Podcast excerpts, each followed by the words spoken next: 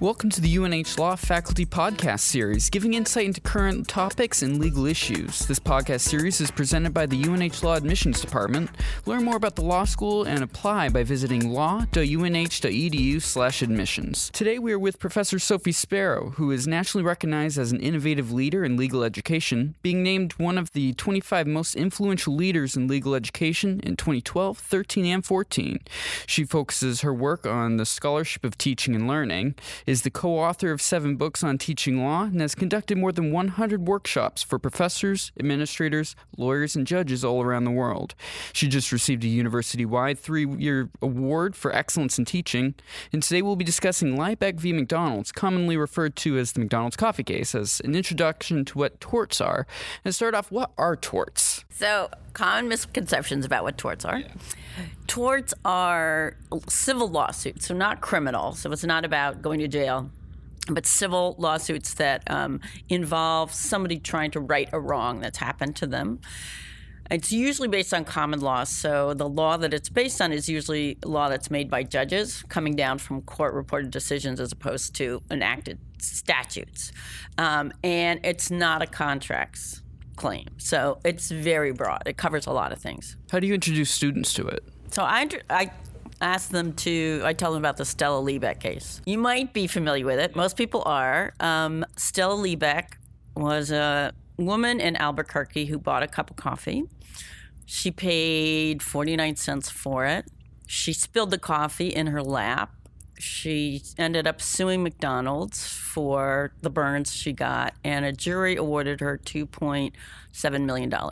So I, actually, I misspoke. It's $2.9 million, not 2.7. Uh, so it's almost $3 million. And I call it the Stella Liebeck case because it's about a human. And these stories are about people think torts are about people just who are out there who are suing people and they don't think of them as real events and people with real harms. Um, we actually know from statistics and studies that they've done that the vast majority of people who could sue a healthcare provider for medical malpractice do not sue do never sue. So this is a story about Stella Liebeck. Um, she was a woman and she had serious, serious burns. So I try not to talk about it McDonald's, just call it the McDonald's case, because then people think of McDonald's, and I want people to also remember that there was a person involved who got seriously harmed. What sort of assumptions do people make about this case? Because it is very controversial. Yeah, I mean, it's it's called sort of the uh, it's the best story for what's wrong with the American tort system, right? It's like this is where lawsuits go crazy. So people make a lot of assumptions. They uh, they assume that she's just kind of a lawsuit happy kind of person who just, I mean, we all know them. Unfortunately, um, they sue if somebody tries to repair their driveway, they sue them because they didn't do it perfectly, or a contractor's repairing a window and they sue them, or they sue their neighbors for their leaf blowing. And so there's this assumption that she's that kind of a person. She was 79 years old and she had never sued anybody in her life. She was a retired department store clerk and she was just upset that she was burned. Um, they also assumed that she wasn't taking responsibility. And, and the common assumption is wait a minute, you're the one holding the coffee and you spilled it on your lap because of something you're doing. Like, how does that have anything to do with McDonald's? That's not their fault. Everybody who buys coffee, one of the reasons you buy hot coffee is because it's hot and you want to drink it while it's hot. So, like, this is her fault. Yeah. So, how did it end up being McDonald's fault for it? So, um, it's so part of it was she wasn't driving. She wasn't driving. So commonly people think like, yeah, if you're driving, you're distracted, you're not paying attention, you know, you're just kind of half doing something. Um, but she wasn't driving. She was actually in the passenger seat of her nephew's car. They were parked in the parking lot of the Albuquerque McDonald's, one of the Albuquerque McDonald's. Um, her nephew's car was an older model, so it didn't actually have cup holders. So they are stationary. She takes the cup of coffee and she puts it in her knees and she takes the lid off to put cream and sugar in. And it tips and spills. So the entire cup of hot coffee spills and just soaks her entire, you know, inner thighs, lap area. So how does this still end up being McDonald's fault? It's it was her action that caused it ultimately. So, y- yes, in part it was her fault. But one of the things that came out when they were investigating the case is that McDonald's serves its coffee at incredibly high, high temperatures, almost near boiling temperatures. So, one of the things that they learned is that they brew their coffee. They have standard policies, right? So, McDonald's, national franchise, you've got to do quality control. So, they uh, make their policies are to boil, the, brew the coffee at 195 to 200 degrees Fahrenheit. So boiling is 212 degrees. So we're not that far off. And then they require that the different McDonald's uh, restaurants hold the coffee hot at 180 to 190 degrees Fahrenheit. So that's also still really, really, really hot. And when that hot coffee fell on her, she was way more seriously burned. It wasn't just like, I mean, we've probably all burned ourselves where you touch a hot thing by accident and you go to pull something out of the stove and you get a blister or it gets, and my skin might peel and you put some ointment on it, but it's, you take a Tylenol or something. It's not so bad. Um, she had third degrees burns. Oh, wow. So that meant that the burn went through her skin layers into her deeper tissue. Um, she was in the hospital for eight days and she had to have skin grafts. She lost, I think, she lost 20 pounds, which is about 20% of her body weight. So she's a small woman. Um, I think the third degree burns covered something like 6% of her body, and then there are additional burns. And then she, her daughter had to um, leave work and stay home with her and take care of her. So it was a, it was a very, very, very serious burn. This isn't just like, ow, it hurts, and I got red. How did this play out in court? So she initially, um, when Mrs. Liebeck, when she, so after this experience, she reached out to McDonald's and asked them for, I believe she asked them for $20,000. She wrote them a letter and said, This is on her own. She didn't lawyer up or anything. And she writes them a letter and says, um, I have incurred, you know, I've got $10,000 of medical expenses. I've got, I'll probably have to spend 2,500 more. Now, just little sidebar in today's world, these would be way more expensive because this happened 30 years yeah. ago. Medical expenses have gone up a hair. a lot, as we know. Um, so she needed rehab. She had permanent scar tissue. She had disability, and then she had the lost income from her da- from her daughter, and all of that totaled, I think, at the time was about eighteen thousand dollars.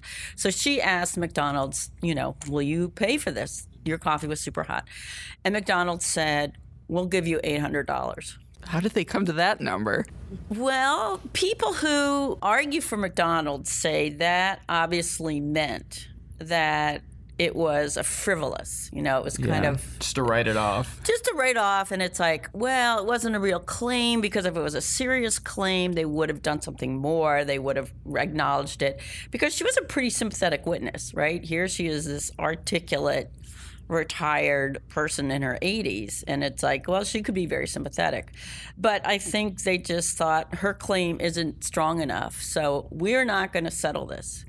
And in fact, after um, Stella found an attorney, and it turned out that that attorney had helped other McDonald's burn victims get awards, and so he knew something about this. And once they filed the lawsuit, she, um, the lawyer actually reached out to McDonald's and said, "Look, um, you know, we're suing you for a lot of money. She's got pain and suffering in addition to these medical expenses, lost income, um, but we'll settle for three hundred thousand dollars." And McDonald said no. Before the trial started, the judge ordered the parties to mediation. So they had to sit down with a neutral person who would evaluate the case. And the mediator recommended that the case was worth $225,000. So McDonald's could have accepted that amount as this is what somebody a lot of times mediators in these cases are retired judges so they have a sense of like what a jury is probably likely to award in this case um, and mcdonald said no we're going to we're going to go to trial on this Well, how'd that play out for for them in this? So, really interesting. Um, at trial, the jurors, so the jurors, some of them were kind of skeptical about this case. Like one of them interviewed after the fact, and he said, You know, I'm, you know, why are we, you know, jury Why is duty, this in right? court? It's like, yeah, exactly. Someone it's got like, what? from a this coffee. is a coffee Yeah. spill? You know, like really? Was kind of skeptical, but they had no idea the kinds of injuries that she had. So they were shown really gruesome pictures of the kinds of burns that she had. Um, the other thing they learned is they were experts for um, Mrs. Liebeck, and the experts testified how fast you could be burned at these high temperatures. So if water is, I just have to look back at my notes because it's I don't always remember these. But if your if your coffee, let's say the coffee is 160 degrees, takes about 20 seconds, which isn't that long, to get a third degree burn. But if you increase it 20 degrees, so like 180 degrees, um, it takes about 12 to 15 seconds. So think of how But long it takes for you to hit you and be able to react and get out of the way. So if they hold it at between 180 and 190, and if the coffee that hit her was at 190, and 190, it takes less than three seconds. It's instantaneous, basically. Basically, yeah, and that's that's exponential. It's Yeah. not just like this linear progression. It's like you increase it 10 degrees and it's half as fast or whatever. Anyway, so they heard about that, and they heard from um, burn experts, physicians, and stuff, who people who said, "Yeah, no, this is this is dangerous." Exposing people to liquid at that temperature is, you know, it can burn you this fast, and it's really dangerous. And the jurors also got a picture of what it was like. So she was here. She is sitting, you know, in the stationary car, and she's got these cotton sweatpants. You know, now there's athleisure, but the day, you know, people had cotton sweatpants, and they're kind of thick.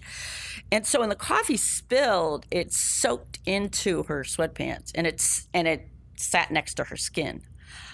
And I think I don't know because I, I don't haven't seen a trans. I haven't been able to find a transcript of the trial. But one of the things is that a, the skillful attorney would have had walked the jury through like exactly what this is like. So you're sitting in this car and you get coffee on yourself. I don't think the first thing you do is jump out of the car and rip off all your clothes in front of other people. Especially in a parking lot. No, That's the right? last I mean, thing you would think it's about like, doing. Probably you're screaming because Yeah. it hurts so much, and then you're embarrassed that this is happening, and you feel like an idiot. And then you might say to your nephew, like, "Oh man, I, I, that that I am in such pain. Can we go home immediately?" Right. So you're not necessarily going to do this. I've actually had, I haven't had third degree, but I've had second degree burns. And the first thing I thought about was, oh my God, I don't want to tell anybody that I was so stupid to spill- pasta water on myself. But they learned about this coffee. They also learned, the jurors also learned that um, in the past 10 years before, so she was burned in 92. And in the past 10 years, McDonald's had received over 700 complaints about their coffee and they had paid money to people based on those burns. So in one case, I think they said that they had paid somebody. They were they had to disclose this that they had paid another burn victim like five hundred thousand dollars to settle a case. So they had settled these cases before, um, and they knew this. But another thing that came out during the trial was McDonald's quality control said yes, we've had these complaints. But in the scope of things, you know, we're a multi billion dollar business. You know, a, a few burns here and there don't really matter. And the jurors were shocked by that. It's like, you're saying that this woman's, you know, we've just seen these, you know, her burnt legs and how horrible that is, her whole groin area. And you're saying that, well, it's statistically insignificant. So that in the early days of cable news too, Right, that just is not right. what you want to get out. Yeah, exactly. And they said that, you know, considering the number of burns that people had reported, now that's just the ones they heard about. It doesn't say anything about how many more there were. But considering the number of complaints they had compared to the billions of coffee, cups of coffee they served, it was, again, It's minuscule. it's minuscule. It's like, yeah, we did the, you know, cost benefit analysis and it's not worth us to lower the co- temperature of the coffee. So it went to the jury, and the jury awarded her um, $200,000 in what they say are compensatory damages. So that's compensatory damages like they're compensating you. So that would be for pain and suffering, for medical bills, for any rehab, for her daughter's lost income. If she needed special clothes or anything related. So it's directly related to the injury you experienced. So they said $200,000. But getting back to your earlier question about wasn't it her fault, the jury actually found that she was 20% at fault. So they didn't just say it's all McDonald's. They said it's partly her fault because she did spill the coffee. But if the coffee hadn't been that horrendously hot, she would have gotten maybe red marks, but she wouldn't have been in the hospital for eight days. So anyway, so they reduced, they subtracted the twenty percent, and they awarded one hundred sixty thousand dollars to her for compensation, and then they awarded punitive damages. Now, punitive damages are to punish the defendant, and it's done only when in torts cases, judges are it let me stop and say it, they're hard to get. Like you have to prove that somebody or a defendant was malicious, reckless, wanton. It has to be really flagrant behavior. Think something like, um, you know, dumping, toxic dumping or something where you knew that it was toxic and you dumped it anyway and stuff. Um, anyway, so the jury said uh, they wanted to punish McDonald's for their disregard for human life and burns and everything. And so they ca- they talked about a number of different figures, up to nine million dollars apparently at one point.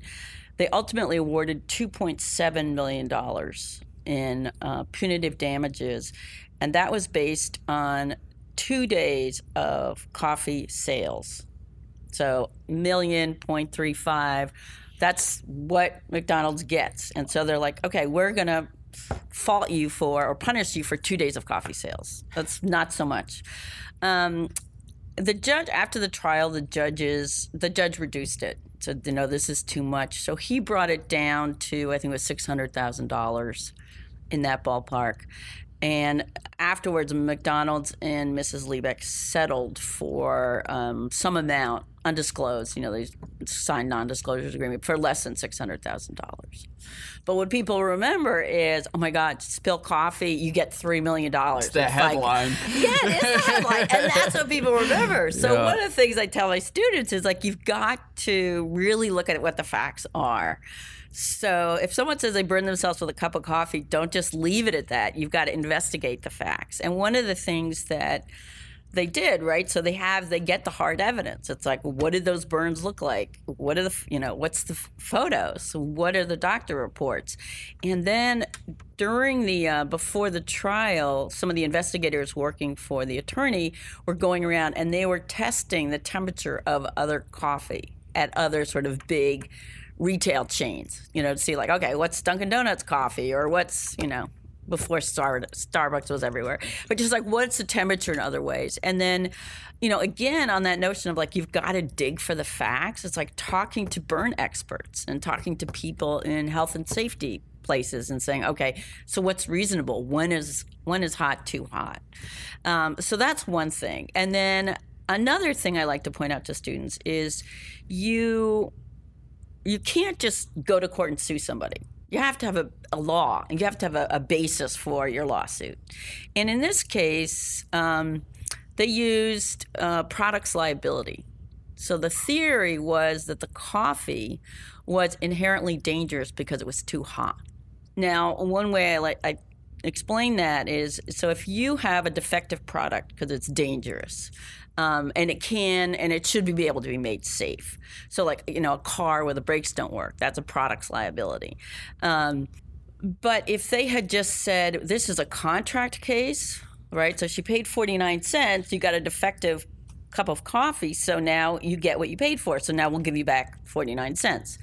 But if you wanted the damages for the actual injuries, then you've got to think about it. And McDonald's probably wasn't negligent. They weren't just careless about this. Um, that wasn't going to fly. So they had to come up with a theory that, that works. So at the end of the day, what I tell students is, you know, think hard and question what you hear about lawsuits.